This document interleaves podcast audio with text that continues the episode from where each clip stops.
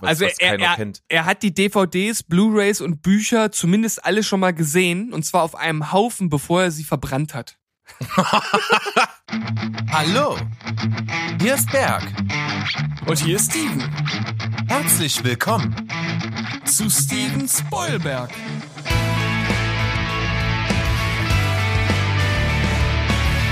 Steven Spoilberg.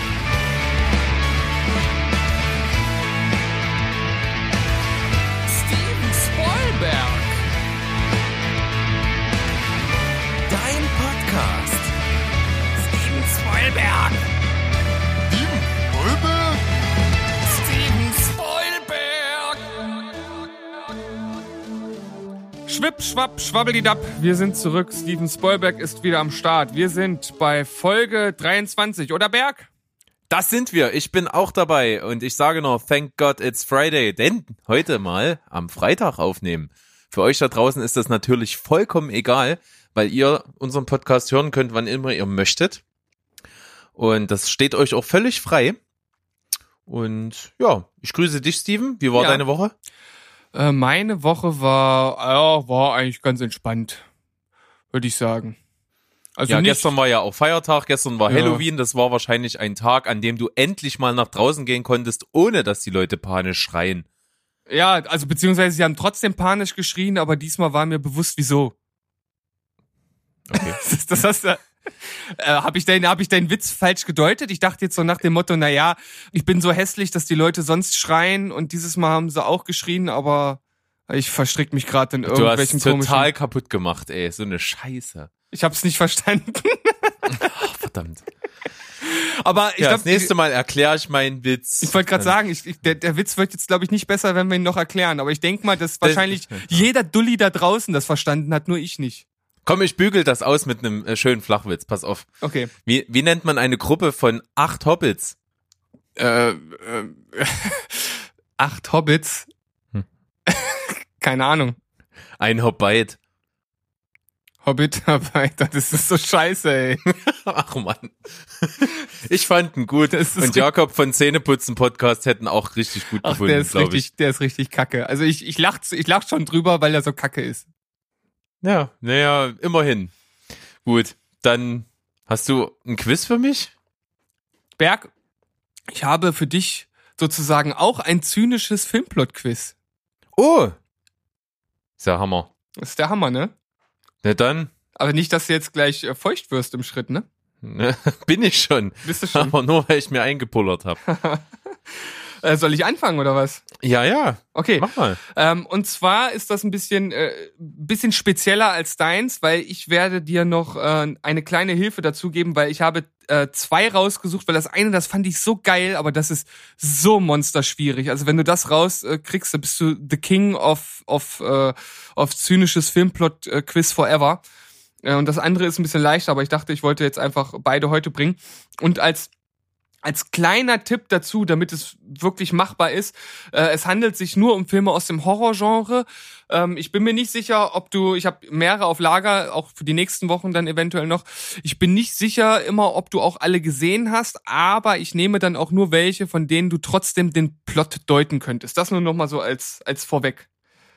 Das ist ja schon mal eine Richtung für mich. Genau. Und äh, ich fange mit dem ersten an. Das ist ein bisschen einfacher. Vielleicht kriegst du es raus mit meinem kleinen Horrorhinweis. Koma-Patient hat den neuesten Ernährungstrend in England verschlafen. Oh Mann, das wäre meins heute für dich gewesen. Was? Wie geht das denn? ja, ich hab's auch gesehen. Das ist wahrscheinlich, äh, hast du von Filmstarts oder so. Verdammt, dann kennst du ja das andere auch schon. Ach so, ja, schade. naja, gut, also der Koma-Patient, äh, den ich dir heute auch gestellt hätte, das ist natürlich 28 Days Later. Ja. Wie geil ist das denn? Oh Mann, ey, ich fand das andere so gut. Also das fand ich auch schon gut. Ich fand das andere so geil, so zynisch vertrackt, wie, glaube ich, noch kaum eins davor äh, bis jetzt gewesen ist. Und jetzt Na, dann hau mal schon. das zweite raus. Vielleicht kenne ich das ja nicht. Okay, dann äh, mache ich das einfach mal. Ungewollte Schwangerschaft zerstört Freundeskreis. Ach ja, das ist auch echt hart. Das hatte ich auch auf der Liste, dass ich dir das irgendwann mal stellen wollte. Das ist tatsächlich Alien. Ja, äh, das ist wirklich, das ist unglaublich schwierig. Ja, aber schon geil. Also das ist äh, Deep Zynik, Ja. muss man sagen. Und ähm, Alien ist ein ganz gutes Stichwort. Wir haben doch auch vor kurzem erst darüber gesprochen. Und da hatte uns der Flo vom Szeneputzen Podcast geschickt, weil wir irgendwie gerätselt haben, wie das Alien hieß oder gesagt haben, das heißt Alien, das sind ja die Xenomorphs, nennen sich diese Viecher ja. Ja, ich, ich glaube, so nennen sich doch praktisch diese Ursprungsteile, die einen befallen, oder? Ist das nicht so? Ich glaube auch das große Viech heißt Okay. so. Zumindest hat er uns das als Hinweis geschrieben, äh, weil uns das in der Folge nicht wirklich eingefallen war. Ja, naja, also so haben wir auf jeden Fall nochmal was dazugelernt und wissen fürs nächste Mal da etwas genauer Bescheid. Also wir sind ja nicht so die Alien-Profis, von daher ist das vielleicht entschuldbar. Das stimmt, das hatte ich tatsächlich dazu geschrieben, dass ich selber eben gar nicht mehr, gar nicht mal so der Halloween-Crack bin. Soll ich, soll ich mal kurz in meinem Fundus schauen, ob ich ein zynisches Filmplot-Quiz für dich hab?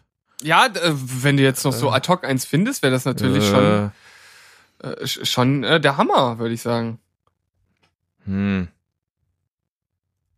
Oh, so auf die Schnelle ist das wirklich schwierig. Äh, ich, nee, nee, stell, nee, Ich- das soll ja auch gut sein. Ja, aber ich, ich glaube auch, dass wir äh, durchaus mit, mit dieser überraschenden Wendung äh, da auch einen gewissen Unterhaltungswert hatten. Von daher ist das vielleicht für heute mal in Ordnung so. Genau. Gutes Schlusswort. Wir gehen in eine kurze Pause und dann kommen wir in den News- und Themenblock. Bis gleichikowski.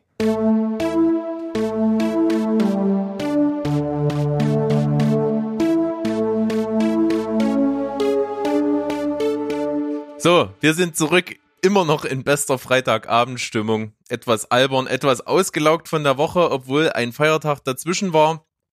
Steven äußerst albern heute und deswegen starten wir jetzt mal in die Themen, gucken, ob wir das halbwegs seriös über die Bühne bekommen. Und du hast mir gesagt, du hast einen Nachtrag zum Thema von letzter Woche.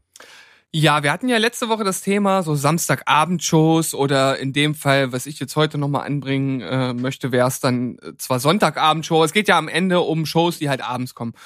Und ich äh, wollte das jetzt nochmal einbringen, weil ich weiß, dass du es auch mal eine Zeit lang geschaut hast und ich es eigentlich nicht mehr gucke, aber manchmal läuft es halt dann einfach trotzdem, weil meine Frau auch irgendwie immer noch mal reinschaut und es handelt sich um The Voice of Germany.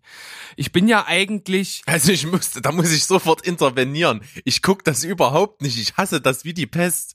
Das Aber- ist, das, aber meine das- Frau guckt das, die Alter- guckt das und ich mache irgendwas nebenbei und muss das mit ertragen zum Teil. Na gut, dann habe ich das jetzt vielleicht etwas falsch ausgedrückt, aber zumindest kommt es auf das gleiche Ergebnis hinaus, dass du das zumindest auch immer mal ein bisschen mitbekommen hast.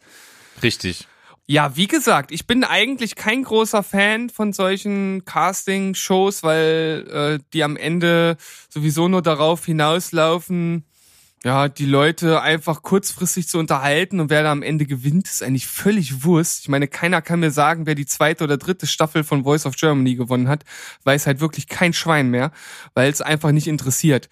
Naja, aber trotzdem läuft das halt ab und zu einfach im Fernsehen und ich sehe auch ein bisschen was davon. Und der ein oder andere wird ja mitbekommen haben, dass es dieses Mal auch wieder so ein bisschen Wechsel in der Jury gab und dass ja dieses Jahr auch der Sido mit dabei sitzt. Ein Typ, den ich eigentlich so ein bisschen irgendwas zwischen sympathisch und unsympathisch finde. Also auf der einen Seite mag ich den eigentlich nicht so wirklich, aber was ich äußerst erfrischend jetzt äh, daran finde, dass er jetzt dabei ist, dass er über die ganzen Staffeln hinweg der Einzige ist, der einfach mal sagt, was er denkt. Und das finde ich total erfrischend. Also auch wenn mir grundsätzlich diese, diese Sendung relativ egal ist, finde ich das total gut, dass er halt einfach sagt, na, pass auf, wir sind jetzt zwar hier in den Sing-Offs, also schon weit fortgeschritten und eigentlich an einem Punkt angekommen, wo wir nur noch die Leute loben und gar nichts Schlechtes mehr sagen, egal ob sie gut oder schlecht singen. Und wenn die halt scheiße singen, dann sagt er das halt. Und das finde ich total äh, erfrischend. Äh, so eine Ehrlichkeit fehlt halt oftmals bei solchen Abendshows. Ich weiß ja nicht, ob du dieses Jahr auch irgendwas mitbekommen hast und das ähnlich siehst oder gar nichts dazu sagen kannst.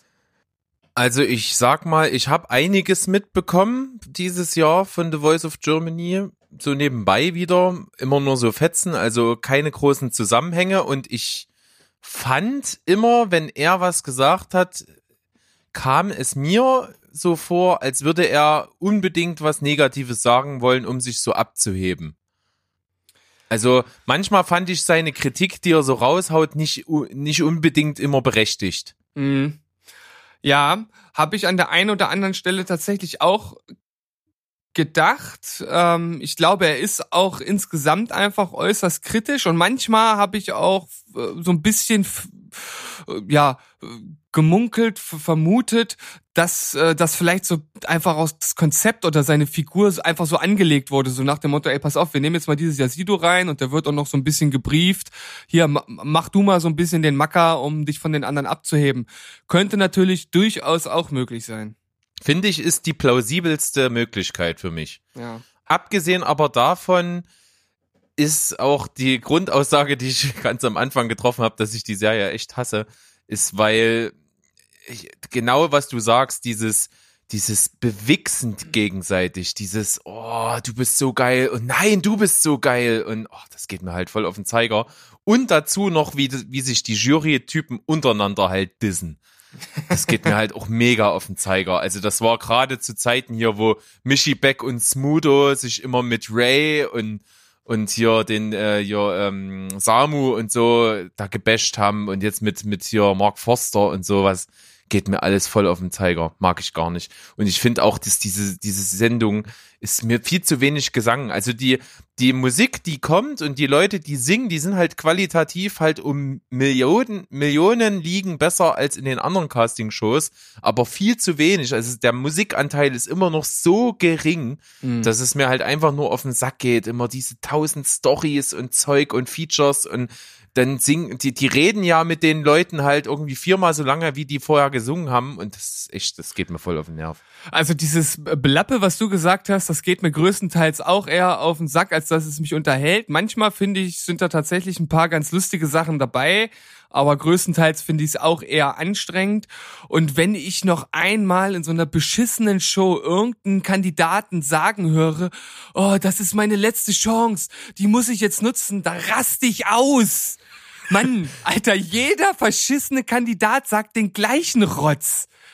Da, da, du hast immer nur die gleichen Typen. Da kommt, du, egal was für eine Musik die machen, egal ob da jemand kommt, der Hip-Hop, der, der Rap oder der von mir aus auch mal Metal macht, da waren ja diesmal auch ein, zwei dabei, alle labern den gleichen Rotz und ich kann's nicht mehr hören. Echt nicht. Rast dich aus. Bin ich voll bei dir. Lass uns das Thema wechseln. Harter Schnitt, wie wir Profis sagen. Ja. So, ähm, Darstellerkarussell, ein schöner Begriff, den du geprägt hast, haben wir zusammen gemacht mit unseren guten Freunden von The Critic, The Fan and The Movie. Liebe Grüße an Max und Maxi. Ich habe das jetzt mal ausgewertet. Wir haben die Rückläufer bekommen und was soll ich sagen? Es gibt keinen dritten Platz. Das heißt, es gibt zwei zweite Plätze und einen ersten. Ja, Oh, Sherlock Steven So? hat wieder zugeschlagen. Hat er gemacht, das, das muss man sagen. Äh, der, der zweite und dritte Platz haben zusammen mehr als 50 Prozent der Stimmen, aber es reicht dann doch nicht ganz, um sich vor den ersten zu setzen. Der zweite und der eine zweite Platz geht quasi an unsere Gäste, Max und Maxi. Herzlichen Glückwunsch Herzlichen dafür. Glückwunsch. Ich fand's trotzdem cool, was ihr für einen äh, Cast zusammengestellt habt. Aber neben euch stehe ich. ich bin Und- der zweite Platz äh, zwei mit meinem Cast. Das heißt, Steven, du hast gewonnen. Ah, ich freue mich. Wo, wo sind die Blumen? Wo ist mein Lorbeerkranz? Wo ist meine Sänfte? Preis nicht an. Ist es denn Ja. so eng geblieben, wie du zwischenzeitlich mal durchgegeben hast, oder? Es ist dann doch etwas deutlicher geworden. Also du hast mit 44 Prozent aller Stimmen gewonnen. Uh. Ja, und wir bei, äh, wir haben jeweils 23 Prozent. Kannst du noch mal äh, ein bisschen zusammen 33. Nee, Quatsch. Drei- Jetzt, jetzt wird's peinlich. 28. 28. es ist doch ist doch kein Problem, du bist doch bist doch nur Ingenieur, da kann sowas Ja, da passieren. ist das nicht wichtig. Ja, also ähm, wahrscheinlich haben die meisten, ich glaube, du hast mit Sam Rockwell und Ellie Kemper rausgeholt. Ja, das ist, das ist halt wirklich so, äh, ja, da habe ich wirklich versucht, äh, das ganz unkonventionell zu besetzen. Vielleicht hat das wirklich den Ausschlag gegeben. Wobei ich glaube, Jeff Bridges könnte auch gezogen haben. Durchaus. Also auf jeden Fall herzlichen Glückwunsch an dich. War eine super Sache, dieses Darstellerkarussell. Machen wir mal wieder. Ich habe auch schon was. Mhm. Verrate ich dir aber noch nicht. Oh. Werde ich bald an entsprechend passender Stelle hervorholen. Kannst du noch mal zusammenfassen, von wo jetzt so die ganzen Stimmen herkamen, dass man dann noch mal so einen Spiegel äh, hat, wer da so mitgemacht hat? Also ich habe das mal den beiden mit rübergegeben und die haben das mal auf ihren ganzen Kanälen geteilt. Da kamen ähm, vier Stimmen für dich raus, zwei für mich und eine für die beiden selbst. Mhm. Dann haben wir, ich habe es jetzt nicht mehr vor mir, ich habe das ja ganze ja auf Facebook und Instagram geteilt. Ja, nur ganz grob, ganz grob. Äh, Facebook, Instagram und WhatsApp habe ich das geteilt. Ich glaube, bei Facebook habe ich drei Stimmen bekommen. Bei WhatsApp äh, has, haben die beiden eine Stimme, glaube ich, gekriegt. Und ähm, bei Instagram waren tatsächlich die meisten auf deiner Seite.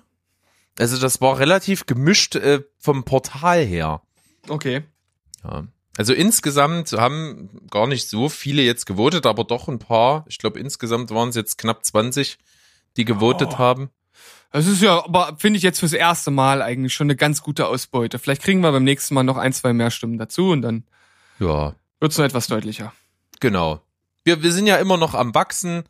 Wir dürfen ja nicht vergessen, unseren Podcast gibt's jetzt vier Monate. Vier wunderbare Monate haben wir das Ganze hier wirklich schon Woche für Woche gemacht. Das finde ich schon mal echt eine coole Sache. Wir bewegen uns aufs Jahresende zu. Ähm, wir sammeln ja auch immer die Informationen, die wir hier bekommen. Wir bekommen ja auch immer mal Feedback oder ähm, merken an irgendwelchen Zuschau Zuhörerzahlen, wie es so läuft und wie es so nicht läuft, haben auch so eigene Ideen, äh, werden vielleicht auch mal ein, zwei Sachen verändern, strukturell oder wie wir Folgen äh, veröffentlichen, wie wir die nach Themen vielleicht mal trennen könnten und so. Also da ist einiges im Köcher und irgendwann mal werden wir mal gucken, ob wir da vielleicht mal wieder neuen Wind reinbringen und das Ganze vielleicht doch mal verändern. Werden wir sehen. Müssen wir uns mal, müssen wir mal in uns gehen. Ja, das, das werden wir schon irgendwie hinbekommen. Wir sind doch da innovativ und kreativ. Genau. Und kreativ waren wir auch jetzt mit dem nächsten Thema.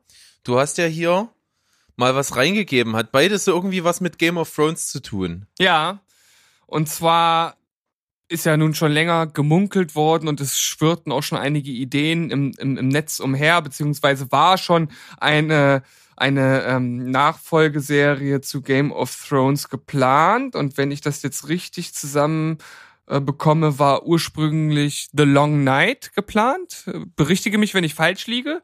Ich habe keine Ahnung. Achso, okay. Ähm, und Ich gebe dir recht. das ist gut. Die wurde jetzt auf jeden Fall irgendwie gecancelt. Ähm, da wurde aber, es, also es wurde schon eine Pilotfolge wohl gedreht, auch mit Naomi Watts, die dort mitspielt. Ähm, ja, und aus Gründen wurde das dann ähm, abgesägt und jetzt soll es eine andere, ähm, eine Prequel-Serie geben, House of the Dragon, die sich dann mit dem Aufstieg der ähm, Lannisters beschäftigt, glaube ich.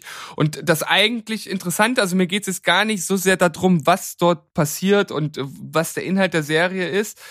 Aber ähm, George R. R. Martin hat gesagt, äh, er hat leider keine Zeit, um daran mitzuarbeiten. Und ich glaube, das ist kein ganz gutes Zeichen. Also man hat das ja auch schon bei Game of Thrones selbst gemerkt, dass zu dem Zeitpunkt, wo er noch mehr mit involviert war und wo es noch mehr auf dem basierte, was er schon geschrieben hatte, war das alles qualitativ noch viel hochwertiger. Und dass er jetzt von vornherein sozusagen sagt, er hat leider keine Zeit. Für die Fans der Bücher ist das eine gute Nachricht, weil er weiter an seinem Buch schreibt stattdessen. Aber für die Serie, glaube ich, könnte das ein schlechter Vorbote sein. Ich bin natürlich immer optimistisch, aber trotzdem finde ich es ein bisschen schade. Naja, ich muss auch zugeben, ich habe mich lange ja nicht an Game of Thrones rangetraut, hab's dann irgendwann gemacht, weil man ja, wie du auch gemerkt hast und äh, dann ja auch deine Konsequenz gezogen hast, schlecht dran vorbeikommt, wenn man hier so Filmdude ist. Und äh, ja, ich habe mich ja auch, ich durchgequält ist zu hart ausgedrückt, aber ich, ich hätte es nicht unbedingt bis zum Ende gucken müssen. Es war manchmal gut, manchmal mittelgut, manchmal auch in kleinen Momenten sehr gut, aber insgesamt irgendwie jetzt nicht so der Überreißer. Und deswegen habe ich so gedacht, als die Serie vorbei war, oh, jetzt ist es vorbei, kannst du das Kapitel abschließen und jetzt kommen schon wieder die, so diese Spin-off-Sachen. War ja natürlich zu erwarten, aber Ja. das ist jetzt auch nicht so, dass ich in Jubelstürme hier äh, vor mir herschreie und äh, sofort das, das Datum im Kalender dafür angemarkert habe. Also so ist es nicht. Ich kann jetzt auch noch nicht sagen, ob ich das dann sofort schauen werde, ob ich es überhaupt schauen werde. Wahrscheinlich werde ich erstmal abwarten, ob es dort einen ähnlichen Hype drum geben wird, wie überhaupt die Qualität ist und dann werde ich entscheiden. Äh, wie ist denn das thematisch eigentlich einzuordnen, dass eine Serie für über Game of Thrones, die House of the Dragon heißt, sich mit dem Aufstieg der Lannisters beschäftigt? Die Drachen das sind doch eher die Targaryens und die Lannisters sind doch die Löwen. Es kann natürlich sein, dass ich jetzt gerade äh, irgendwas äh, komplett durcheinander gewürfelt habe. Ich hab's nämlich vorhin auch nur kurz. Ja, du, du, hast natürlich vollkommen recht. Also es ist natürlich Aufstieg und Fall des Hauses Targaryen im Mittelpunkt. Ja die, die ganzen Game of Thrones Fanboys und Girls, beziehungsweise. Die, die haben eben schon unser, ausgeschaltet. Ja, ja, beziehungsweise unser, unser Telestammtisch-Kollege, der Dominik, die sind gerade irgendwie so lachend und verzweifelt zugleich vom Stuhl nach hinten gefallen. Ja, haben alle einen Herzinfarkt bekommen. Ich glaube schon. Ir Irgend, irgendwo in der Welt ist jetzt ein äh, Game of Thrones Fan gestorben. Ach du Scheiße. Dafür bin ich nicht verantwortlich zu machen. Ich distanziere mich hiermit. äh, schnell zum nächsten Thema. Hat aber ja. wieder was mit Game of Thrones zu tun. Äh, Game of Thrones zu tun, verdammt. Ja, äh, ja, hat es, weil äh, die beiden äh, Pfeifen, die sozusagen die letzten beiden Staffeln im Grunde genommen vollkommen verkackt haben, und zwar David äh, Benioff und DB Weiss, die ja ursprünglich wohl geplant waren für eine ganze Star Wars Trilogie und die wurde jetzt halt eingestampft. Und das äh, aus, aus ihren Mündern waren es Zeitgründe, weil sie ganz viele Netflix-Projekte am Start haben und nicht beides gleichzeitig machen können, wollen, wie auch immer. Obwohl sie wohl ursprünglich gesagt haben, dass sie das auch machen könnten. Und äh, jetzt gibt's wohl aber auch noch andere Gründe und äh, die aus anderen Quellen hervorkommen. Es ist mir eigentlich völlig egal, wer was sagt. Ich, ich bin mir ziemlich sicher, dass man einfach äh, nicht mit der Qualität der beiden wahrscheinlich zufrieden ist. Ich glaube, die haben sich mit Game of Thrones richtig was verkackt für die Zukunft. Maybe. Ich habe irgendwie bei dem Ganzen, was du gerade erzählt hast, nur gehört Trilogie. ja, ja. Da, und da, da, die nächste Fangemeinschaft vergrault. Da, Jawohl. Da spricht ein wahrer Star Wars Fan und Freak. Er kennt alle Filme, alle Serien, alle Bücher. Ja, also mindestens. Hat, und ja, auch die ungeschriebenen und auch die die äh, ich weiß gar nicht, was ich da alles schon gesehen habe, was, also was keiner er, kennt. Er hat die DVDs, Blu-rays und Bücher zumindest alle schon mal gesehen und zwar auf einem Haufen, bevor er sie verbrannt hat. ja. Ah, Okay. Gut, haben wir das auch abgehakt. Schön. Ja. Dann machen wir mal noch ein Thema, was ich so ein kleines bisschen als Hauptthema heute sehen würde. Das hat uns unsere liebe Freundin die Susi mal reingereicht. Schönen Gruß an der Stelle. Ähm, ist ein Konflikt, der hat ist jetzt über die letzten Wochen immer mal geschwelt. Ich habe es auch schon eher mitbekommen, hatte aber irgendwie nicht so richtig den Antrieb, darüber mal zu sprechen mit dir. Jetzt mache ich es trotzdem. Zwar äh, hat Martin Scorsese, der olle ja, der Meister des Films, der, der, der Obermufti. Der Obermufti. Ähm, der hat äh, gegen Marvel gewettert und hat halt so sinngemäß gesagt, dass diese Marvel-Filme halt nicht Kino sind und das ist eigentlich, äh, ja, für ihn er hat versucht, sie sich anzugucken und äh, sieht irgendwie, dass da viel Arbeit irgendwie auch drin steckt, aber er hat gesagt, das hat nichts mit Kino zu tun für ihn. Mhm. Er hat ja gesagt, handwerklich sind die alle sehr gut gemacht. Er meinte, die gleichen halt mehr einem Vergnügungspark als einem Kinobesuch. Und ich muss ihm in seinem, in seiner Grundaussage würde ich ihm durchaus zustimmen, in seiner in, in, in seiner Krassheit oder in dem, was er am Ende sozusagen daraus schlussfolgert, dass es kein Kino ist, da würde ich halt vehement sagen, dass das nicht stimmt, weil äh, Kino halt für, für viele Filmarten steht und nicht nur für eine Art von Film.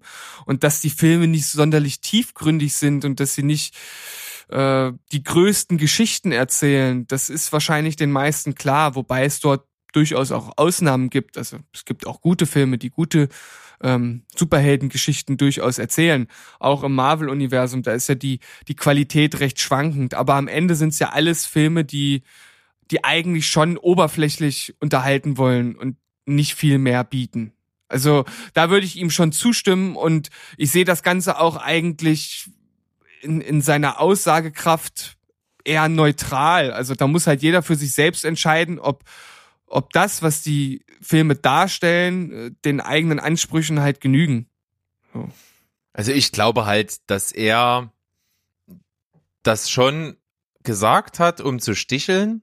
Gerade aus zwei Gründen. Zum einen würde niemand sich hinstellen und das Regie Regietalent von ihm in Frage stellen. Ich glaube, da wird es die wenigsten geben, die das machen würden. Der ist also wirklich, der hat sich seine Sporen verdient. Der hat wahnsinnig geile Filme rausgebracht. Ähm, legendäre Filme, ikonische Filme, die jeder kennt, sind aus seiner Feder Taxi Drivers von ihm. Ähm, ich habe, wie gesagt, letztens diesen etwas untergegangenen King of Comedy, der aber großartig ist, gesehen. Andere geile Filme, Wolf of Wall Street, Shutter Island, der hat schon wirklich coole Sachen gemacht. Und jetzt ist er natürlich, das ist der zweite Grund, kurz natürlich äh, vor Veröffentlichung eines lang ersehnten Werkes von ihm und ist natürlich auf Promotour und hat eben auf dieser Promo-Interview-Tour diese Aussage getätigt und zwar zum Film The Irishman, den er ja auch mit Netflix zusammen gemacht hat, hat sich also mit dem Feind des Kinos sozusagen ja selber verbrüdert, wenn man so will. ja, there is no bad reputation, ne? Oder wie heißt es? There is no bad marketing oder wie heißt der Spruch? Ja, ja, es gibt ähm, keine schlechte PR. Gibt keine schlechte nur. PR, genau. Also von daher äh, glaube ich auch, dass das damit reinspielt. Wie er es am Ende nun wirklich sieht. Also wie gesagt, mir ist das alles äh, zu sehr aufgebauscht und mir ist es ehrlich gesagt halt auch völlig egal, was er sagt. Also egal, ob er der größte oder einer der größten Regisseure aller Zeiten ist, er darf natürlich seine Meinung haben und die, die kann er gern zur Schau stellen und es wird ja viel drüber diskutiert. Also er hat ja anscheinend sein Ziel so ein bisschen, bisschen erreicht, dass die Leute halt einfach reden äh, und sich vielleicht auch mal genauer mit dem Thema auseinandersetzen. Und wie gesagt, also ich bleibe bei dem, was ich vorhin gesagt habe. Äh, oberflächlich gesehen, im, im, im Grundtenor finde ich, hat er schon, schon recht. Also die, die Filme bieten jetzt nicht sonderlich viel inhaltlich. Es ist halt sehr viel Eye Candy, sehr viel äh, oberflächliche Befriedigung für zwischendurch, aber das ist ja erstmal per se nichts Schlechtes. Also von daher finde ich das alles unnötig aufgebauscht und dann da so ewig in Foren drüber disku zu diskutieren, das ist mir alles viel zu blöd. Also ja, also vor allen Dingen, wenn man merkt, was nach dieser Aussage jede Woche oder fast jeden Tag an neuen Artikeln da rausgekommen ist, irgendwelche anderen Leute, die sich zu Wort melden, die mit in die Kerbe reinschlagen, die aber auch das Ganze verteidigen. Und also jeder versucht da eine möglichst kontroverse Aussage dazu zu bringen, aber wie gesagt, Scorsese kann mit so einer Aussage eben Impact verursachen. Unsere, die Susi, die hat uns geschrieben, ne, hätte der, den gleichen Satz Uwe Boll gesagt, das hätte überhaupt keine Beachtung gefunden.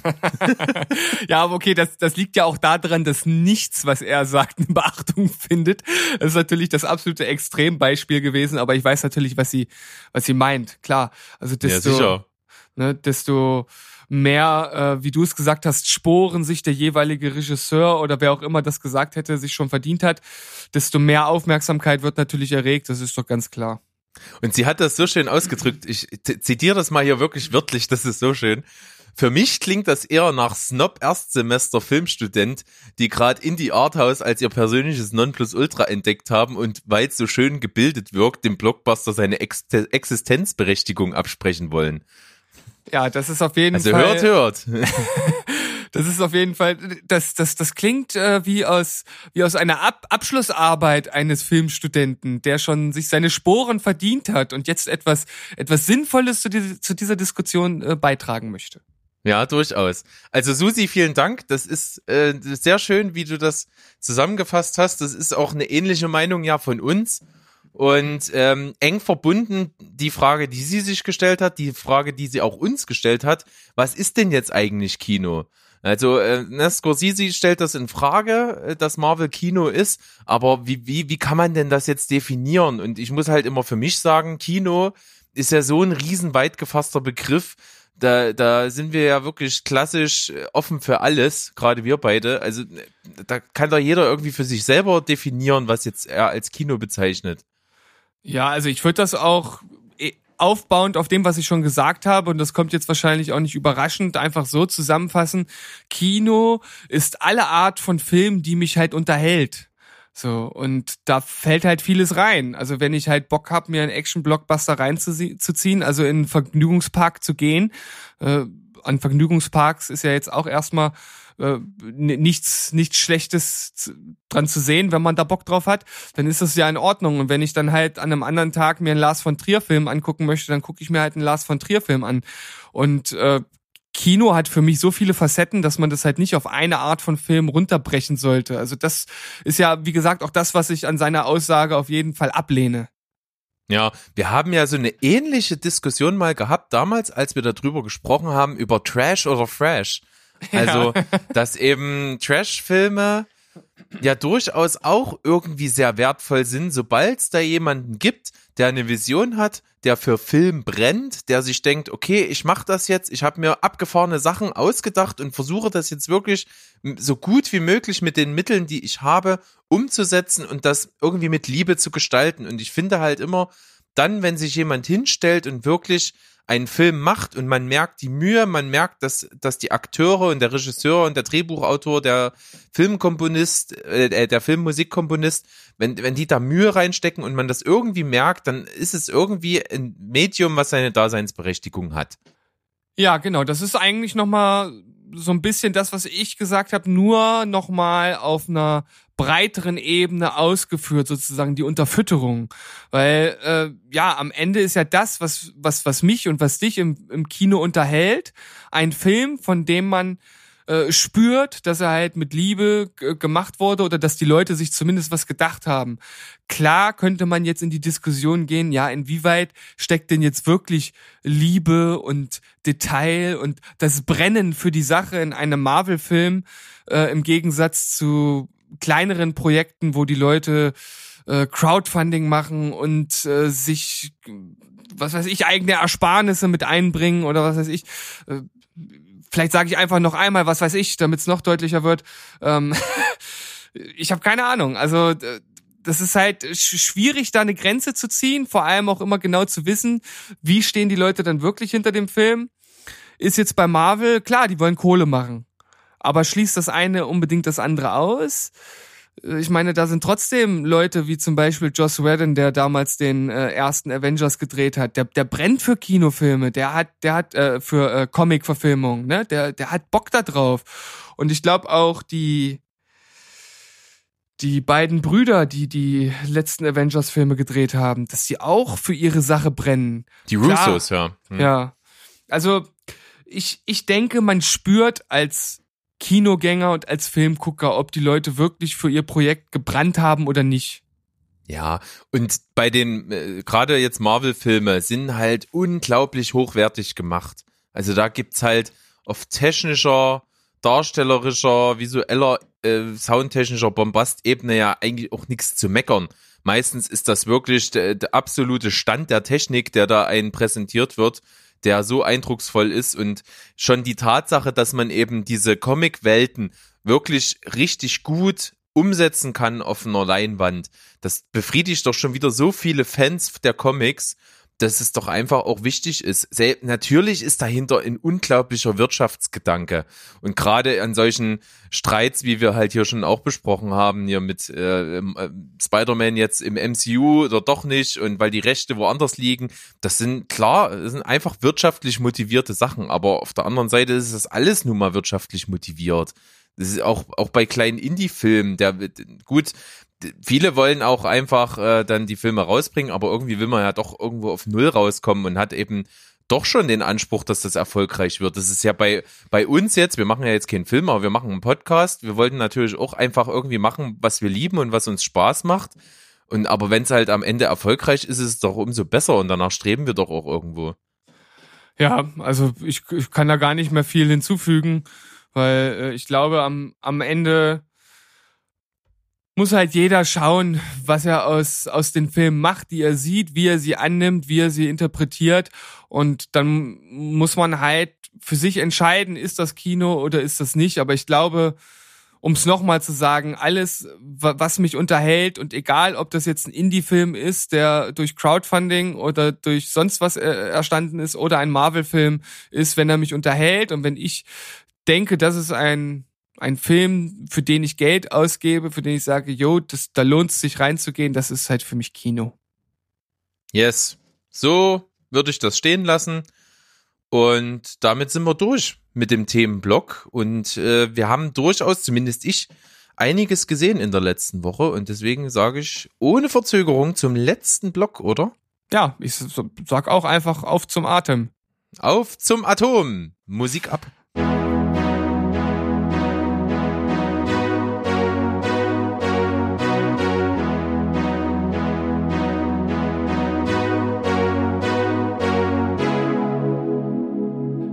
Flick, Flack, Hühnerkack, wir, sind- zurück. Flickflack in den Hühnerkack. ah, Bin ja, ich nicht sportlich genug dazu, um das Äh, äh, umzusetzen. Nee, äh, schade. Ich dachte, dass das, das würde ein äußerst lustiges Bild abgeben, wenn du mal so richtig mit voll Karacho in den, in den Hühnermist dich reinwerfen würdest. Aber gut, mit, Mit einem Flickflack. einem Flickflack. Das wäre, also ich stelle mir das gerade bildlich vor, so im Kopf. Gefällt, Ja. gefällt mir. ähm, ja, sollten wir uns mal vormerken, falls wir mal einen Film aufnehmen, dann nehmen wir solch eine Szene mit rein. Okay.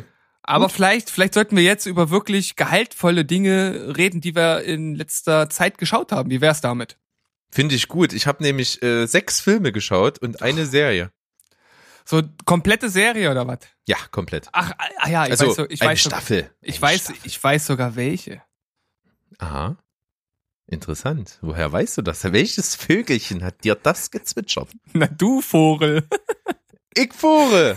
ja. Na gut. Also ich habe nicht so viel äh, wie immer, aber ich habe zwei Filme. Dann sage ich noch mal was zu einer Serienstaffel und dann habe ich eine Doku, die mal ein bisschen was anderes ähm, ja darstellt, wenn man mal, mal so sagen möchte. Aber ich, ich finde, das passt hier trotzdem äh, mit rein und mal so einen anderen anderen Geschmack oder eine andere Richtung mit reinzubringen und irgendwie mal ein anderes Thema fand ich auch ganz interessant. Okay, also ich bin auf jeden Fall bewertungsmäßig bei den ganzen Sachen, die ich jetzt hier auf meiner Liste habe, sehr durchwachsen. Das fand ich durchaus mal interessant. Ja. Komme ich gleich dazu. Fange aber mal wieder mit der Serie jetzt an. Das Okay. ha- haben wir ja viel oft so gemacht in der Vergangenheit, machen wir jetzt einfach mal wieder so. Ma machen wir wieder so. Ich habe natürlich auch äh, auf deiner eindrücklichen Empfehlung hin die dritte Staffel von Glow, den Gorgeous Ladies of Wrestling, geschaut. Ah. Was Okay, soll ich hast- sagen? Das, das, ist das die Serie, die, äh, von der du eben gerade auch schon geredet hast? Ja. Oh, dann hast du doch noch was gesehen. Nee. Doch. Was soll ich gesehen haben? Na, äh, äh, ähm, How to Sell Drugs Online. Ach ja, die habe ich ja auch geguckt. Das ist das, was Stimmt. du mir erzählt hast. Ach ja. Gut, dann habe ich zwei Serien. Also, How to Sell, Sell Drugs Online Fast. Dann mache ich das als erstes, weil ich das etwas äh, schlechter finde. Ja. Habe ich noch gar nicht hier bewertet. Ist mir irgendwie durchgerutscht. Keine Ahnung. Liegt wahrscheinlich daran, dass ich etwas enttäuscht war über die Kürze dieser Serie. Also es sind ja wirklich nur sechs Folgen. Ah, so irgendwie zwischen 20 und 30 Minuten. Also wirklich ganz zickidi zack, schnack, zapp, zerrapp, schnell. ja. Und, fast, und so, genau- fast so gut wie ich, fast so gut wie ich. ja, und muss sagen, ich, wenn du eine Serie hast, die so wenig Folgen hat, mit so einer kurz, kurzen Laufzeit, finde ich es irgendwie schwach, dann so die Story der, einfach aufzuhören mittendrin. Und genauso ist es am Ende. Also es ist nicht mal irgendwie so ein, so ein Zwischenende mit losen Fäden, wo du sagst, okay, zweite Staffel, sondern ich finde, es ist halt einfach plump drin aufgehört. Hm. Ja, wir sind da sehr langsam bei der Serie und schauen irgendwie gefühlt gerade nur so eine Folge pro Woche und dabei sind die ja schon so kurz. Ähm, deswegen kann ich da noch gar nicht ganz so viel zu sagen. Ich, ich habe ja schon mal was zu der ersten Folge gesagt, als ich sie gesehen habe und ich finde halt, dass sie einfach modern und ganz flott und sympathisch halt einfach gemacht ist und dass das schon äh, sehr kurzweilig ist. Vor allem Bjarne Mädel als etwas äh, bräsiger Drogenverkäufer zu Anfang der Serie hat mich ganz gut unterhalten. Ja, aber dass das dann so mittendrin dann wohl endet, ist natürlich äh, sehr strange. Ja, also qualitativ wirklich sehr unterhaltsam, wie du schon sagst, ist immer mal so Gimmicks drin und so, dass das Ganze halt echt modern ist, äh, wird viel mit so Social Media, Handys, Tablets, Einblendungen verschiedener Apps, die gerade auf den Handy genutzt werden, äh, schöne geschnittene ähm, Montagen über so verschiedene Themen. Es gibt auch so eine äh, so eine Szene, wo das Darknet von Jonathan Frakes aus X-Factor erklärt wird, auch wunderschön. das ist richtig gut. Also es sind schon coole Sachen. Es ist ganz schön crazy und abgedreht und auch Bjarne Mädel fetzt und auch der Hauptdarsteller ist cool. Aber das wird irgendwie sehr überschattet davon, dass ich irgendwie enttäuscht war, dass das halt so, ja, so, so unvermittelt endet irgendwie. Naja, mal sehen. Können wir nochmal drüber sprechen, wenn du soweit bist. Ja. Deswegen äh, gehe ich jetzt mal ganz schnell rüber zu meiner ersten Ankündigung. Dritte Staffel Glow habe ich zu Ende geschaut Ja. gefällt mir ausgesprochen gut. Ist wirklich eine starke Serie. Ich kann dir beipflichten, als du gesagt hast, mit das stärkste Serienformat, was Netflix hervorgebracht hat, würde ich auf jeden Fall unterschreiben. Hat mir super gut gefallen, schauspielerisch genial, super Setting, ähm, coole kleine äh, Side-Stories immer mit drin, äh, die große Story auch super. Es bietet Überraschungen, es hat super zwischenmenschliche Sachen, schauspielerisch ist es cool, habe ich glaube ich schon gesagt. Ähm, und ich freue mich einfach auf die vierte Staffel, die ja die letzte sein wird. Ich glaube, das ist äh, sehr gesund, mit einer furios guten vierten Staffel das Ganze wirklich auf den Legendenstatus zu heben. Ich glaube, dass äh, die Möglichkeit besteht. Ja. Und deswegen ganz große Lanze, die ich hier breche für Glow, die Gorgeous Ladies of Wrestling. Gefühlt immer noch nicht so äh, in der Öffentlichkeit, wie es das verdient hätte, haben wir ja schon mal gesagt.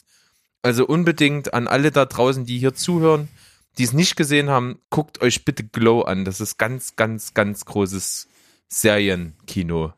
Ja.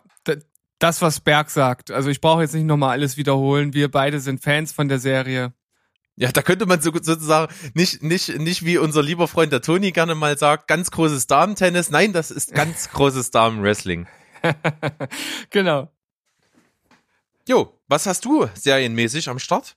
Äh, Ich bin jetzt fast durch mit der fünften Staffel von Brooklyn 99 und ich bin überrascht, wie unglaublich hoch die Qualität bleibt. Also ich habe auch mittlerweile die Folge mit den Backstreet Boys gesehen oder, mit der Backstreet Boys äh, Szene.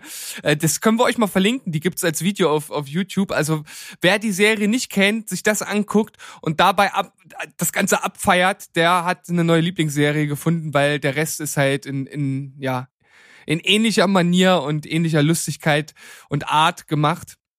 Also Das ist gen auch genau, wirklich genau der Ton. Das ist wirklich eine, sehr, äh, eine Szene, die steht für die Serie voll. Also Ja. es ist so genau dieser leicht irrealistisch überdrehte Humor, so ein bisschen naiv, bisschen kindisch und irgendwie geil und das passt total. Ja. Und äh, ich, ich finde es auch ganz interessant. Also es gibt ja auch in den früheren Staffeln durchaus mal so ein Grundthema oder so ein Grundfall, der sich so durchzieht. Und hier gibt's auch wieder so ein, zwei Handlungsstränge, die sich halt durch die Staffel durchziehen. Es fehlen mir jetzt noch drei Folgen. Das heißt, auch hier wird's dann zum Schluss wahrscheinlich wieder irgendetwas geben, was sich entscheidet. Ich kann ja jetzt äh, da keinen Spoiler zu geben, aber das ist für mich nach wie vor immer noch eine der besten Comedy-Serien zur Zeit. Für mich sogar aller Zeiten, weil sie halt einfach diesen ganz speziellen Humor hat, den ich liebe. Word. Gut, dann komme ich mal zu einem der ersten Filme, die ich heute bespreche. Da bleibe ich gleich beim Hauptdarsteller von ähm, Brooklyn 99, Andy Samberg. Ich habe einen Film gesehen mit ihm in der Hauptrolle tatsächlich. Und zwar eins, eins meiner, meiner geheimen Steckenpferde, die Romcoms, die Romantic Comedies. Es gibt nämlich eine mit ihm in der Hauptrolle. Ach, was. Tatsache. Und zwar äh, nennt sich der Film Celeste und Jesse. Sagt mir gar nichts. Ja, auch eher unbekannt, aber durchaus sehenswert. Also wirklich eine richtig solide, gut unterhaltsame Romcom, die auch mal einen ganz anderen Ansatz hat. Habe ich so noch nicht gesehen. Und zwar geht es um Celeste und Jesse. Oh Wunder. Beide kennen sich schon, sage ich mal, irgendwo seit der, ich glaube seit der Highschool oder so, kennen sich schon sehr lange, sind ewig lange beste Freunde gewesen, haben sich dann verliebt, äh, relativ jung auch geheiratet und das Ganze wird dir am Anfang in so einer Montage mit Musik unterlegt und, und so verschiedene Bilder äh, aus den Eckpfeilern ihrer Beziehung so gezeigt. Ein Herz und eine Seele lachen viel zusammen, sind irgendwie wahrscheinlich Seelenverwandte und dann kommt so die erste Szene, die sitzen im Auto und sind total vertraut, total cool miteinander und, und, und führen auch so typische Gespräche, wie sie in Beziehungen so stattfinden und eigentlich alles cool. Und äh, dann äh, Schnitt, nächste Szene, sie sitzen, wo sie gerade mit dem Auto hingefahren sind, in einem Restaurant zusammen mit ihren Freunden, die jetzt kurz vor der Heirat stehen. So, und die Stimmung am Tisch ist seltsam komisch. Und die machen halt auch so ein übelstes Pärchending dann, so die zwei, Celeste und Jessie.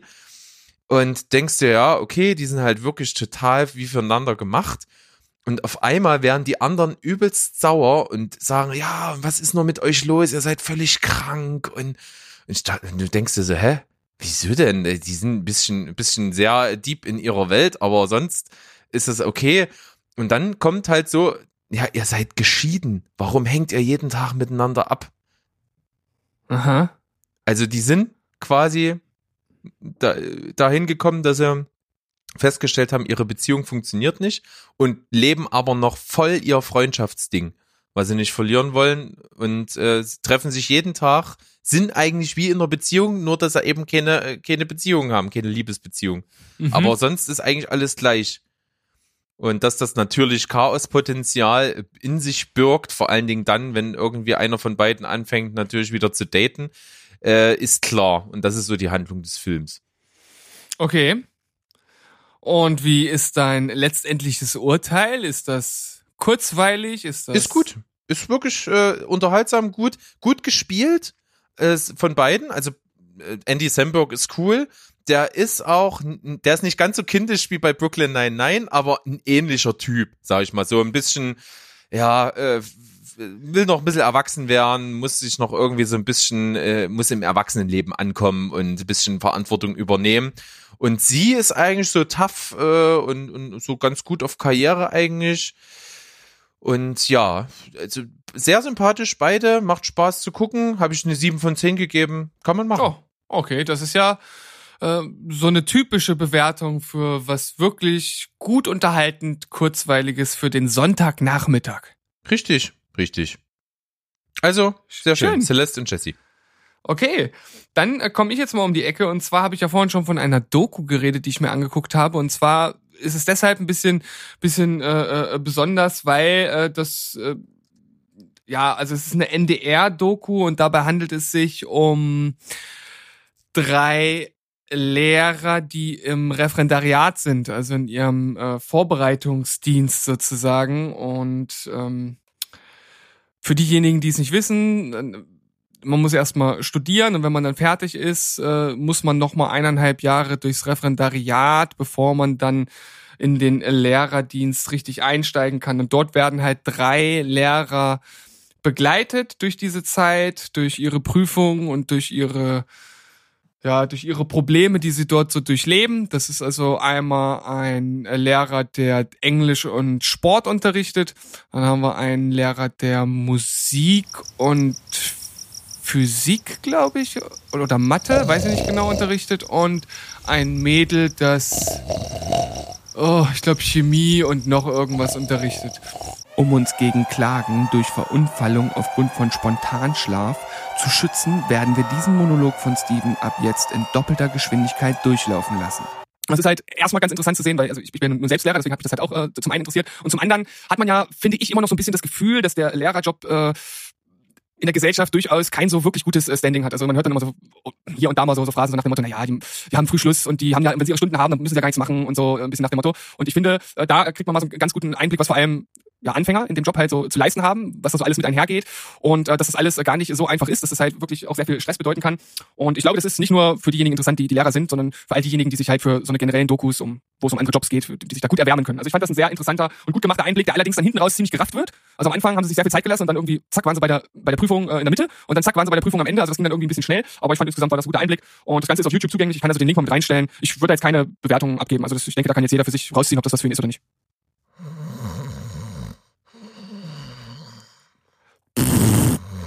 Hä? Was?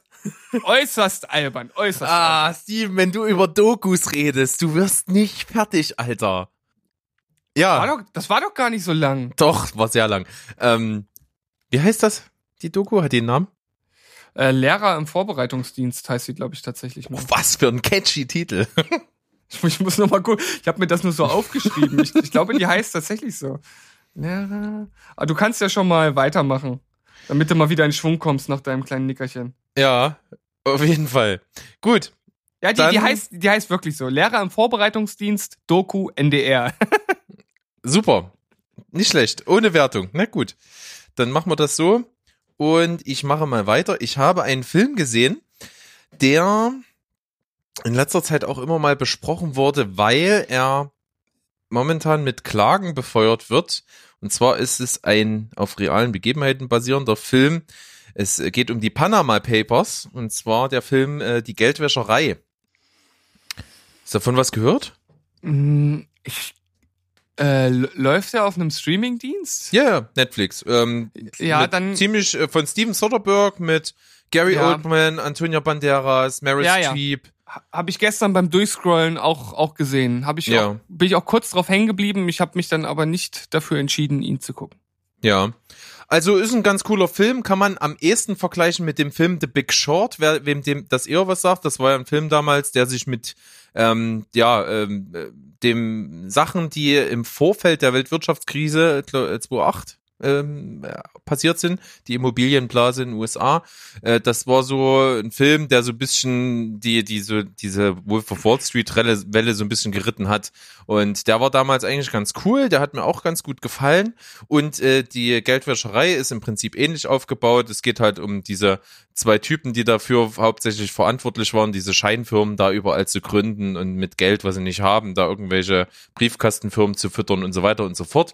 Das Ganze wird auch mit äh, Durchbrechen der vierten Wand eben von Gary Oldman und Antonio Banderas immer so erklärt mit seinen Mechanismen und was da so abgegangen ist. Ja, prinzipiell ganz witzig gemacht, ganz unterhaltsam, ganz cool eigentlich, aber irgendwie so ein bisschen ungelenkt, wir wirkt auch etwas billig an manchen Stellen. Keine Ahnung warum.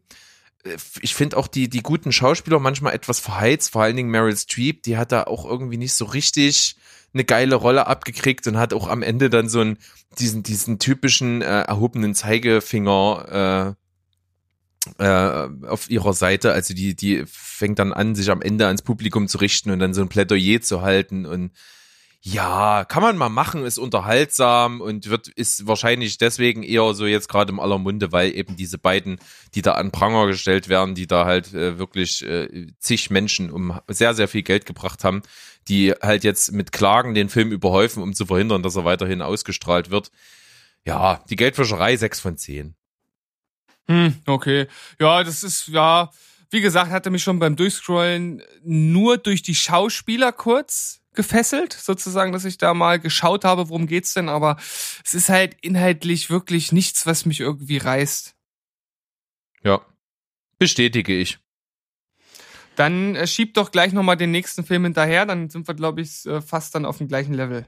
Ja, okay, äh, dann habe ich einen Film geschaut, der mich schon sehr interessiert hatte. Und zwar die Stephen King-Verfilmung auf Netflix im hohen Gras. Ja. Habe ich mir angeguckt. Ich muss sagen, also im Prinzip geht's um ein großes Feld mit so hohen Gräsern, die halt übermannshoch sind.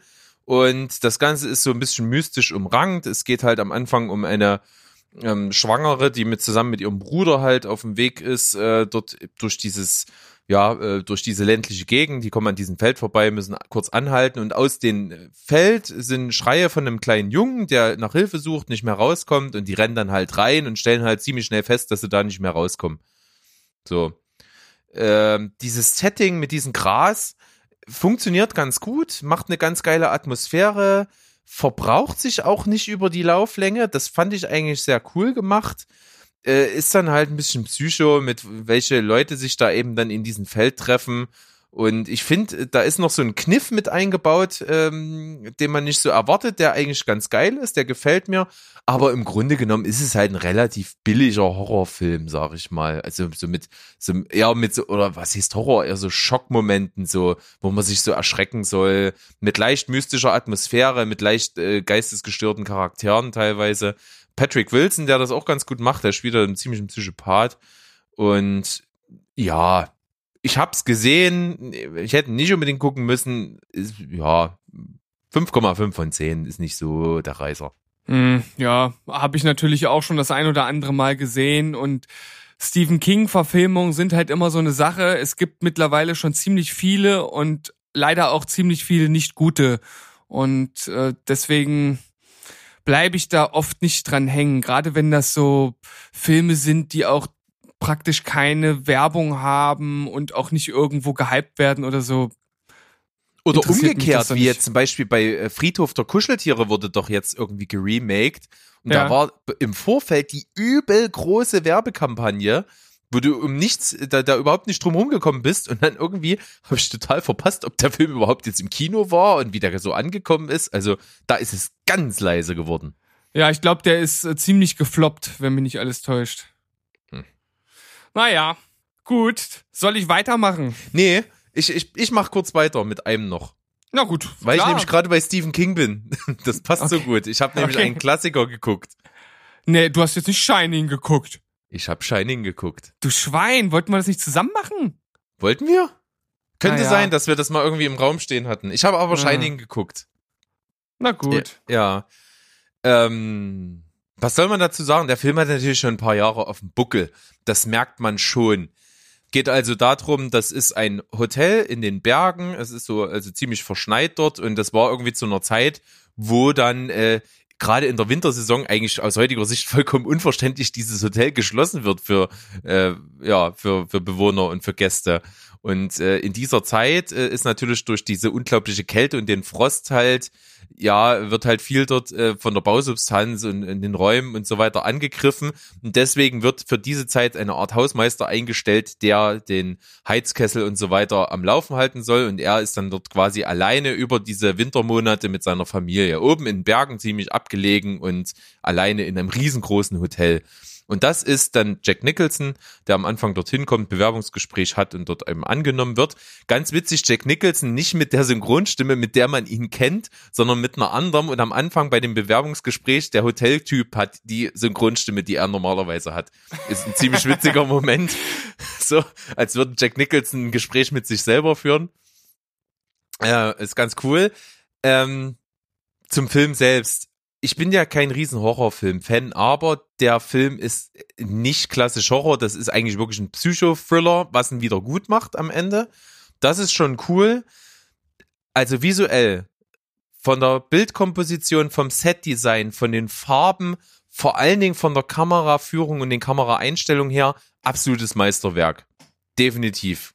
Genial, macht super Spaß zu gucken, ist unglaublich interessant und packend, hat sehr ikonische Bilder, also ich kann durchaus verstehen, warum so viele Sachen da oft halt parodiert werden, also gerade, ne, was man so kennt, die, die, diese creepy Zwillinge auf dem Flur, der, der, der Junge, der mit dem Dreirad durch die Gänge äh, fährt, mit diesen ikonischen Teppichmuster, dann Mhm. hier der Fahrstuhl, wo das Blut so rausspritzt und natürlich, äh, na, wo ist, Jo- äh, äh, hier ist Johnny, die Szene, wo Jack Nicholson völlig geistesgestört mit der Axt da diese Tür einschlägt. Das ist alles cool. Das ist super geil. Schauspielerisch ist Jack Nicholson ultra overacted, ist er aber immer. Das passt aber zu dieser psychopathischen Rolle. Also das sind Aspekte, die sind sehr, sehr gelungen. Äh, was mir überhaupt nicht gelegen hat, ist die Musik.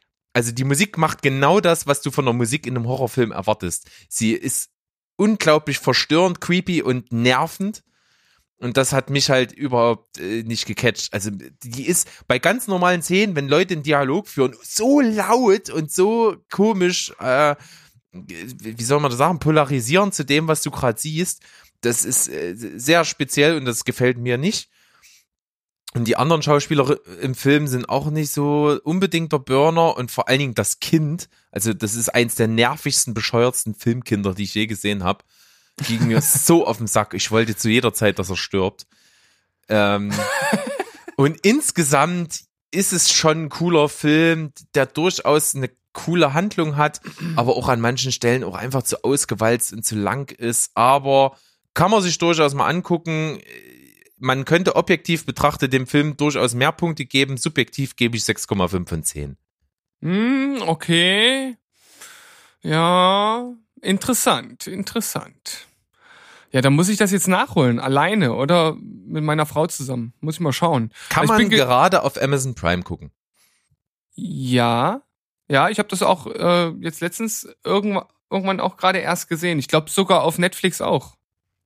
Nee, da ist er, glaube ich, schon wieder runter momentan. Ich hatte nämlich geguckt, bevor ich, weil ich ihn gucken wollte, ich hatte Bock drauf und ähm, dann habe ich ihn nur dort gefunden. Okay, wann hast du den geguckt?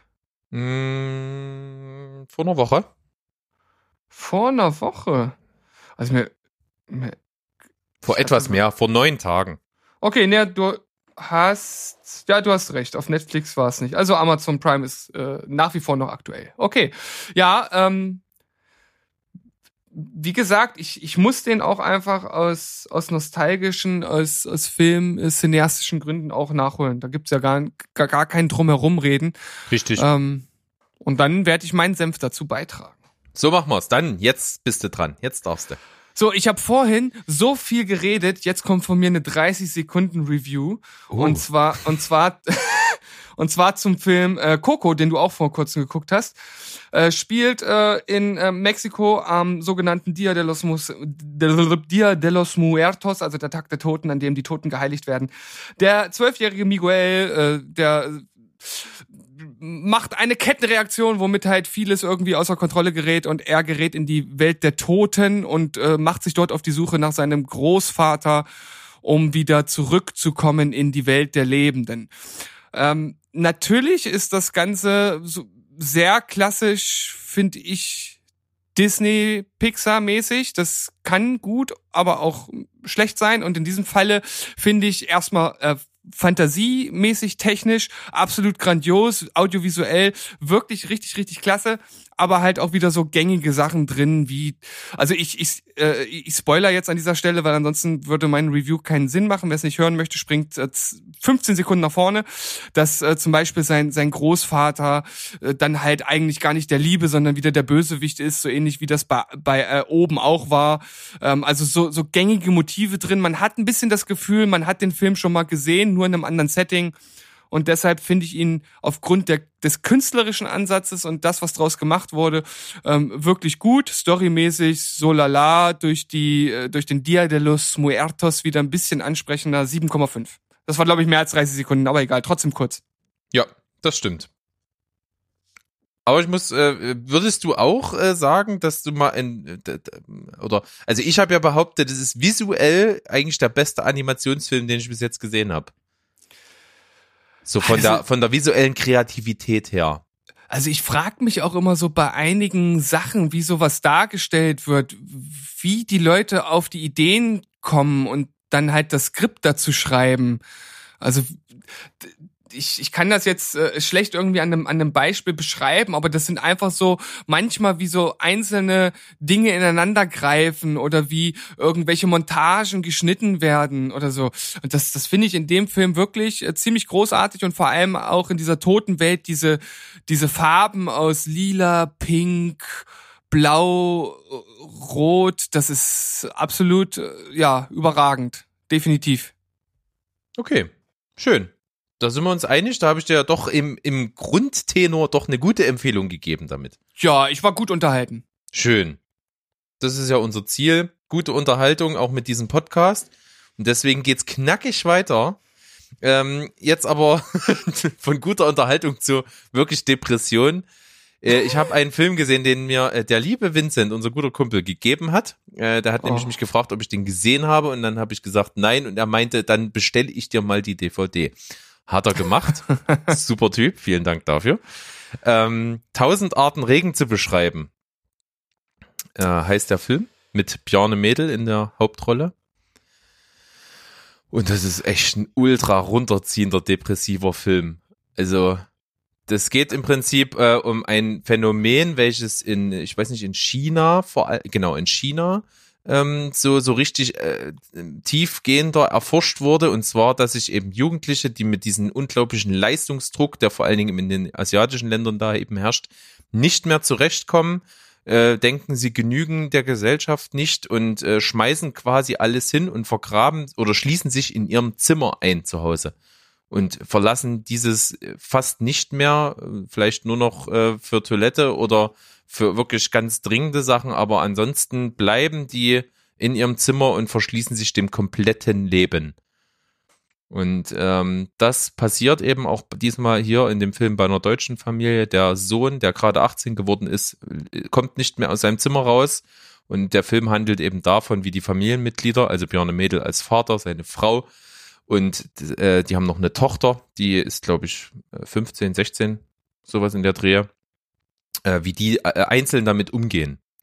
Und das sind durchaus verschiedene Arten. Man hat da eben äh, verschiedene Schritte zwischen Trauer, Verzweiflung, Unverständnis, Wut. Alles ist mit dabei. Und das ist ja ein bisschen episodenhaft, ne, weil ja jeder irgendwie seine Einzel, so Einzelgänger wird und damit versucht klarzukommen und in ganz unterschiedlichen Settings und Situationen. Das ist schon ganz schön Depri. Und, und so richtig, richtig gecatcht hat's mich jetzt nicht.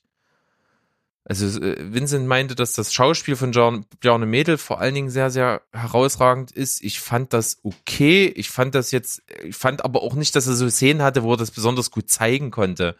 Also insgesamt war ich ein bisschen enttäuscht. Aber es ist auch wirklich ein Film, da darfst du echt gerade nicht schlecht drauf sein, weil wenn du schlecht drauf bist, dann stürzt du dich auch aus dem Fenster. Also es ist halt wirklich, zieht dich echt krass runter. Okay. Von daher habe ich am Ende, weil er mich wirklich irgendwie so ein bisschen runtergezogen hat, 5,5 von 10 gegeben. Mm. Leider hat, hat er mich nicht so getroffen. Mm. Ich glaube aber auch, dass das vielleicht vor allen Dingen ein guter Ther äh, therapierender Film sein kann für Leute, die unter ähnlichen Sachen leiden, vielleicht. Also ich, ich glaube, dass, dass es sehr mit viel, viel Gespür und, und, und wie soll man sagen, mit, mit dem nötigen Fingerspitzengefühl inszeniert ist und auch mit, mit genügend Pietät, dass eben Leute, die sich so isoliert fühlen oder nicht verstanden oder irgendwie depressiv sind, ich glaube, die, die, ich glaube, die kommen ganz gut klar mit dem Film. Ich glaube, der trifft die auf einer anderen Ebene. Na gut, das ist auf jeden Fall eine, eine schöne Eigenschaft des Films, ne? wenn er dann doch irgendwie so eine aufklärerische oder vielleicht sogar therapeutische Wirkung haben könnte, dann ist das ja erstmal positiv anzumerken. Ich weiß halt nicht, ob ich Bjane Mädel in so einer Rolle eigentlich sehen möchte. Ich weiß nicht, ich, ich möchte ihn, ich möchte ihn eher in fröhlichen Rollen sehen, ehrlich gesagt. Hm, obwohl er ja schon durchaus auch sehr nachdenkliche, teilweise sogar philosophische Momente beim Tatortreiniger hatte, was mir Ja. sehr gut gefallen hat. Aber ich, du hast recht, Bjarne Mädel ist Bjarne Mädel. Und der ist auch in dem Film Bjarne Mädel. Hm. Schwierig. Ich weiß nicht ganz genau, was ich, was ich daraus jetzt mitnehmen soll. Das ist wirklich mal so, so was, bei dem ich nicht weiß, was mir das sagen soll. Keine Ahnung. Ja. Aber äh, ja, dadurch äh, hast du mich jetzt mal zum Denken angeregt. Vielleicht passiert ja nachher noch was mit mir. Mal schauen. Oh, dein Körper verändert sich, Steven. Ich werde langsam erwachsen. Oh, ich kriege schön. Brüste. Gut, äh, nee, jetzt, war- bevor wir wieder in albern. Sexismus abgleiten, das wäre nicht gut. Äh, kommst Nee, du einfach mal nochmal mit, mit deinem zweiten Film. Ich habe einen Guilty Pleasure Film geguckt und ich bin wirklich froh, dass ich mich getraut habe, den zu schauen. Er hatte damals auch tatsächlich sehr gute Kritiken bekommen, steht bei IMDB, glaube ich, sogar bei 6,7 oder 6,9, was ja wirklich äh, sehr solide ist. Und ja, ich habe äh, ich habe Bumblebee geguckt. Ach Gott, ey, interessiert mich null. Das weiß ich, dass der dich null interessiert, aber der war, ähm, um es vorwegzunehmen, wirklich sehr unterhaltsam und ähm, mit Abstand. Also wirklich so, äh, da kannst du zwei Planeten zwischen den äh, zwischen einen der anderen Transformers-Filme packen. Ähm, also mit Abstand der beste äh, Transformers-Film ist ja sozusagen der inoffizielle sechste Teil gewesen, aber eigentlich ist es ja ein Spin-off. Ja, die, die Story ist jetzt äh, relativ simpel. Also es herrscht halt Krieg auf dem Planeten der Autobots. Das Ganze spielt äh, im Jahre 1987. Und äh, Bumblebee, der eigentlich B-127 genannt wird, wird auf die Erde geschickt, um sich dort zu verstecken und halt schon mal einen Rückzugsort für die Autobots einzurichten, weil der Planet wahrscheinlich untergehen wird.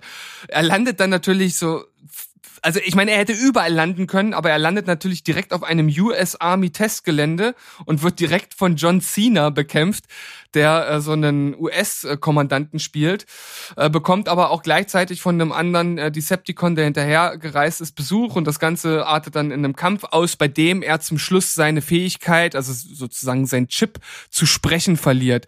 Das ist dahingehend äh, äh ganz wichtig, weil er dann im Verlaufe des Films mit äh, Charlie, die ihn dann auf einen Schrottplatz später findet, weil er nach diesem Kampf dann sehr demoliert dann halt auf diesen gebracht wird, äh, gefunden wird, wieder aufgepäppelt wird und die beiden freunden sich halt an und er kann halt nicht sprechen und kommuniziert mit ihr übers Radio. Also dadurch, dass er halt immer irgendwie so kleine Songfetzen aus dem Radio sucht und die dann als Satz einspielt. Das ist äußerst äh, charmant und äh, lustig äh, gemacht. Und die oder nee, ich, ich fange mal anders an. Ich äh, rede erstmal über das Negative. Also, der Film hat alle Klischees, die ein Hollywood-Action-Blockbuster so äh, zu, zu bieten hat. hat Inklusive äh, amerikanischer Flagge, die im Wind weht. Nein, die hatte, gerade die hatte. Gerade die äh, nicht. Oh, Mensch, jetzt bin ich enttäuscht. Ey. Das wäre das Einzige gewesen, warum ich mir angeguckt hätte. Aber das hätte den Film noch mal richtig runtergezogen. Und ich finde das gut, dass das diesmal wirklich nicht dabei ist. Dafür hat es aber ein Außenseitermädchen äh, mit einer komischen Familie, das immer äh, gebullied wird in der Schule und äh, eigentlich gar nicht äh, so komisch oder hässlich ist, wie es eigentlich sein soll, wie das ja immer in solchen Filmen. Aber immer auf der hässliche, immer auf der hässliche und dann und dann macht die ihr, dann macht die das Zopfgummi ab und und nimmt die Brille ab und dann ist auf einmal so, dass sich alle Typen denken, die war doch die ganze Zeit schon geil, Mann. aber aber so so ist sie tatsächlich nicht. Also das ist nicht so wie äh, hier wie heißt dieses dieses It Girl, was hier in den anderen äh, Paris Hilton nicht. ich, ich meine nicht das It Girl, sondern das, was bei den Transformers äh, mitgespielt hat. Transformers-Film. Megan Fox genau. Äh, nicht, nicht, also so, so ein Mädel ist das nicht. Also die, äh, das ist nicht eine klassische Schönheit, aber die ist halt trotz, die, die hat halt was. Und ähm, das finde ich halt erstmal ähm, auch, auch wieder gut. Aber ich war bei den negativen Sachen. Natürlich hat sie so einen geeky Sidekick, der im Laufe des Films dazu kommt und es entwickelt sich natürlich eine kleine Romanze. Es gibt cheesy Dialoge, äh, allerdings nicht immer. Es gibt auch wirklich äh, gute Szenen und äh, es gibt den harten US-Kommandanten, der erst ballert und dann nachdenkt, gespielt von äh, John Cena. Und äh, innerhalb der Reihen der USA auch ein Gegenspieler, der natürlich eher sagt, äh, man müsse mit den Decepticons reden und das ist jetzt eine Möglichkeit, eine Alienrasse zu studieren und genau, ja, also, aber lieber hauen sie sich auf die Mappe. Ja, ja, genau. Also äh, so alles äh, klassische irg irgendwie mit drin. Ähm, ich ich finde auch generell, das ist so ein, so ein Paradebeispiel für, für so einen Film, den ich nicht ab zwölf freigeben würde. Der ist halt, äh, äh, der ist halt ab zwölf freigegeben, weil es halt Roboter sind, die sich dort bekämpfen. Und die kämpfen schon wirklich brutal. Und eigentlich sind die ja sehr vermenschlicht dort. Also die sind ja alle dargestellt, als wenn es Menschen wären.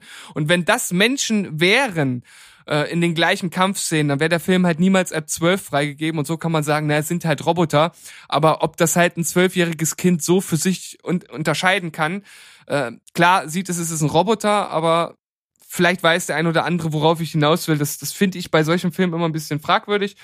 Und es sind äußerst unglaubwürdige Szenen dabei. Zum Beispiel, dass dann äh, Charlie in so eine US-Militäreinheit, Basis eindringt, wo praktisch keine Wachen sind und nur irgend so ein beschissener Stacheldrahtzaun. Das ist natürlich alles total Banane. Aber man muss äh, bei so einem Film äh, über so eine Sachen meiner Meinung nach einfach hinwegschauen. Und damit kommen wir zu den äh, gelungenen Sachen. Und zwar, erstens, ich habe gesagt, es spielt 1987. Es hat einen unglaublich guten 80s-Vibe äh, mit cooler Mucke. So The Smiths und Co., das geht so in die Richtung. Äh, kommt super cool rüber. Generell merkt man dem Film an, dass äh, Steven Spielberg da Mitproduzent war. Also es hat tatsächlich so einen äh, Steven Spielberg äh, 80s Jugendfilm-Vibe. Äh, die Hauptdarstellerin ist wirklich, wirklich gut ich, will jetzt nicht unbedingt sagen grandios, aber sie ist, sie ist wirklich gut und die Chemie zwischen ihr und Bumblebee, also so komisch das klingt, ist halt wirklich, wirklich großartig. Also man, man fühlt mit. Es ist für mich wie eine Mischung aus äh, hier äh, Herbie, dem Käfer und Nummer 5. Ähm, also das ist wirklich äußerst gelungen und gerade in den Szenen, wo keine Action ähm, stattfindet und davon gibt's sehr viele in dem Film, also es gibt recht wenig Action, ähm, fühlt man, fühlt man wirklich, wirklich mit. Man hat fast ein bisschen das Gefühl eines Coming-of-Age-Films, also ein bisschen, ja. Und ähm, was ich vorhin schon gesagt habe, diese Verständigung durch das Radio, das ist unglaublich äh, charmant gemacht. Und ja, insgesamt war ich wirklich überrascht. Also mit Abstand der beste Transformers-Film, ähm, äußerst cooler Vibe, großartige Hauptdarstellerin und selbst die Action-Szenen machen auch äh, Spaß. Äh, für mich ist das eine 7 von 10. Na, okay. Früher war mehr Action, früher war mehr Lametta. Also ich, ich, ich glaube, dir würde der Film auch gefallen. Wenn ich meine ablehnende Haltung ablegen würde. Ja. Das, das, das müsste natürlich vorher passieren, ansonsten ja. würdest du ihn nicht gucken. Na, vielleicht. Irgendwann. Und soll ich dir was sagen? Dieser Monolog war noch länger als der von der Doku. Bam! Das stimmt. Es war aber nicht die ganze Zeit ein Monolog. Ich habe immer mal irgendwelchen Scheiß eingeworfen. Ja, so, so. Hm, Hm. ja. Hm. Ja, hm. Aha. Alles klar, dann machen wir das. Ich komme zu meinem letzten Film und äh, schließe die äh, Reihe hier ab mit einem wirklich grandiosen Feuerwerk der guten Unterhaltung. Also ultra spaßig, denn wer aufgepasst hat, hat festgestellt, es gab noch nicht den Sneak-Film. Uh. Uh, denn es kam Zombieland, doppelt hält besser. Oh, da hast du dich gefreut, wa? Alter, das ganze Kino hat gefeiert. Das war so cool. Du siehst, das fängt ja schon so geil an. Da kommt dieses Columbia Pictures Symbol, wo diese Freiheitsstatuen ähnliche Frau dort auf dieser Treppe steht und die Musik Ja. kommt und dann kommt zwei Zombies ins Bild gestolpert und die nimmt halt diese Fackel und ballert die halt über den Haufen. Das ist so fett. Und stellt sich dann halt wieder hin, als wäre nichts gewesen und das Logo geht halt weg und dann der Bildschirm wird schwarz und dann hörst du die Stimme von Jesse Eisenberg, wie er sagt, willkommen in Zombieland. Und das ganze Kino feiert los. Mega geil, ey. Hammer-Moment. Also das war mal mit im Kino sitzen echt cool. Also, und was soll ich sagen? Der, der Film macht einfach nicht viel Neues, aber er macht halt das, was du am ersten Teil liebst, wieder und baut das auch aus und es ist einfach geil. Es ist wie nach Hause kommen. Das, das ist so ein Beispiel für einen Film, der zehn Jahre später eine Fortsetzung zu seinem ersten Teil bringt mit den gleichen Schauspielern und einfach geil ist. Ja, das ist, das macht Laune ohne Ende. Also, das freut mich auf jeden Fall zu hören, denn ich fand den Trailer schon unterhaltsam, aber war mir noch nicht sicher, ob er an das Niveau des ersten Films anknüpfen könnte. Auf jeden Fall. Also er ist, ich würde sagen, er ist im Grunde genommen genauso gut wie der erste. Äh, Ein bisschen schwächer habe ich ihn bewertet, weil er halt äh, nichts mehr Neues groß jetzt macht. Er hat schon neue Sachen drin, aber es ist schon nach der Blaupause des ersten halt alles ein bisschen cooler, ein bisschen freakiger, ein bisschen ausgebauter und natürlich die- die Sachen, die man lieb gewonnen hat, baut er wieder ein. Also es beginnt genauso wieder mit einer ultra Slow-Mo-Szene mit Metallica im Hintergrund, wie im ersten auch. Das funktioniert super. Die Charaktere sind cool. Es sind so geile Gags drin. Es ist so witzig. Und was man wirklich sagen muss, er, er spielt mit Klischees und Erwartungshaltung, um sie dann zu brechen. Das ist ganz cool gemacht. Also ich, ohne zu spoilern, kann ich das jetzt nicht verraten, aber es sind so ein paar Sachen drin, wo man sich denkt, ja, okay, hm, kennt man, kennt man. Ach nee, doch nicht. Ist jetzt doch irgendwie mit einem anderen Ausgang. Also, das fetzt Äh, sind ah, im Trailer sind halt schon echt viele gute Sachen verheizt. Also da sind schon die besten Gags im Trailer, gebe ich zu. Okay. Aber im Kontext des Films machen die trotzdem Spaß. Es ist ein Wiedersehen mit allen Schauspielern. Ich war etwas erschrocken, dass Abigail Breslin doch so, so ein bisschen äh, Speck angesetzt hat. Muss man sagen. Also die hat ein du- durchaus wohlgenährtes Gesicht. Ja, wenn sie sich wohlfühlt. Ja, doch. Und, und, und irgendwie, ja, die muss doch, wie alt ist denn die jetzt inzwischen? Die muss doch, die muss doch jetzt auch schon deutlich Ende 20 sein, oder? Die wirkt aber sehr, sehr jugendlich noch in dem Film. So auf dem Schirm, wie alt die ist? Nee, also überhaupt nicht, kann ich dir nicht sagen. Äh, warte, ich hab's gleich. Auf jeden Fall, äh, ja, hat die so ein bisschen ihre, die, die stößt sich so die Hirne ab, die wird flügge. Ja. Und ja, re rennt irgendwie immer mit ziemlich tiefen Dekolte durch die Gegend. Dekolte. Dekolte! ja, ähm, aber Woody Harrelson ist geil, Jesse Eisenberg fetzt, Emma Stone macht ihr Ding. Auch der Neuzugang, äh, diese, ich weiß nicht, ob du dich an den Trailer erinnerst, die so bratzendoof ist, die Blonde, Ja. die ist so geil. Ist da, die hat echt gute Szenen, definitiv. Und ja, fett, macht Laune, äh, ordentlich Zombie-Action, Schnetzelei drinne, peppig, modern gemacht. Ja, acht von zehn. Hammer. Oh, cool. Das freut mich auf jeden Fall zu hören, dass er ein ähnliches Niveau hat. Da bin ich auf jeden Fall auch gespannt drauf. Ins Kino werde ich aber wahrscheinlich nicht dafür gehen. Ja, müsstest du jetzt nicht unbedingt. Aber angucken mussten die auf jeden Fall, ja, ist fett. Okili-dokili. Ja, Steven, was meinst Ja, du? denn? Wir sind ja, durch Berg. Wir sind durch. und können eigentlich ja fast nur noch mal kurz anteasern, über was wir in unserer Listenfolge sprechen. Wir reden über ah, über Komödien. So sieht's aus. Und das ist halt echt, äh, das hört sich irgendwie so banal an. Wir reden über Komödien. Weißt du, wie kacke schwer das ist? Ich habe bei 30 aufgehört, Filme aufzuschreiben. Das ist, äh, wir hätten das enger fassen sollen. Vielleicht machen wir das noch. Können wir uns ja noch mal kurz überlegen. Ja, äh, ja, also ich habe jetzt ja, ich also ja. Ja, ich denk schon, also ja. Also was es am Ende geworden ist, hört ihr am Donnerstag frühestens oder an jeden anderen Tag, wo ihr es gerne hören wollt- wollt. Wir freuen uns natürlich, wenn ihr Donnerstag sofort mit am Start seid. Mhm. Wir sind wieder mit dabei, sowohl der Steven als auch meine Wenigkeit, der Berg. Und ansonsten sagen wir dann bis dahin, bleibt uns treu und tschüss, ciao und goodbye. Also ja.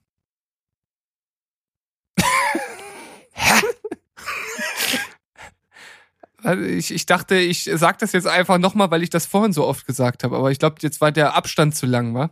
Hm, bisschen. Tschüss, Ich hab's, ciao, ich hab's nicht goodbye. verstanden. Bleibt, Bleibt spoilerfrei. Spoiler. Ja, wir sind vorbei. Äh, ja, ja. Anton, Ja. tschüss. Anton.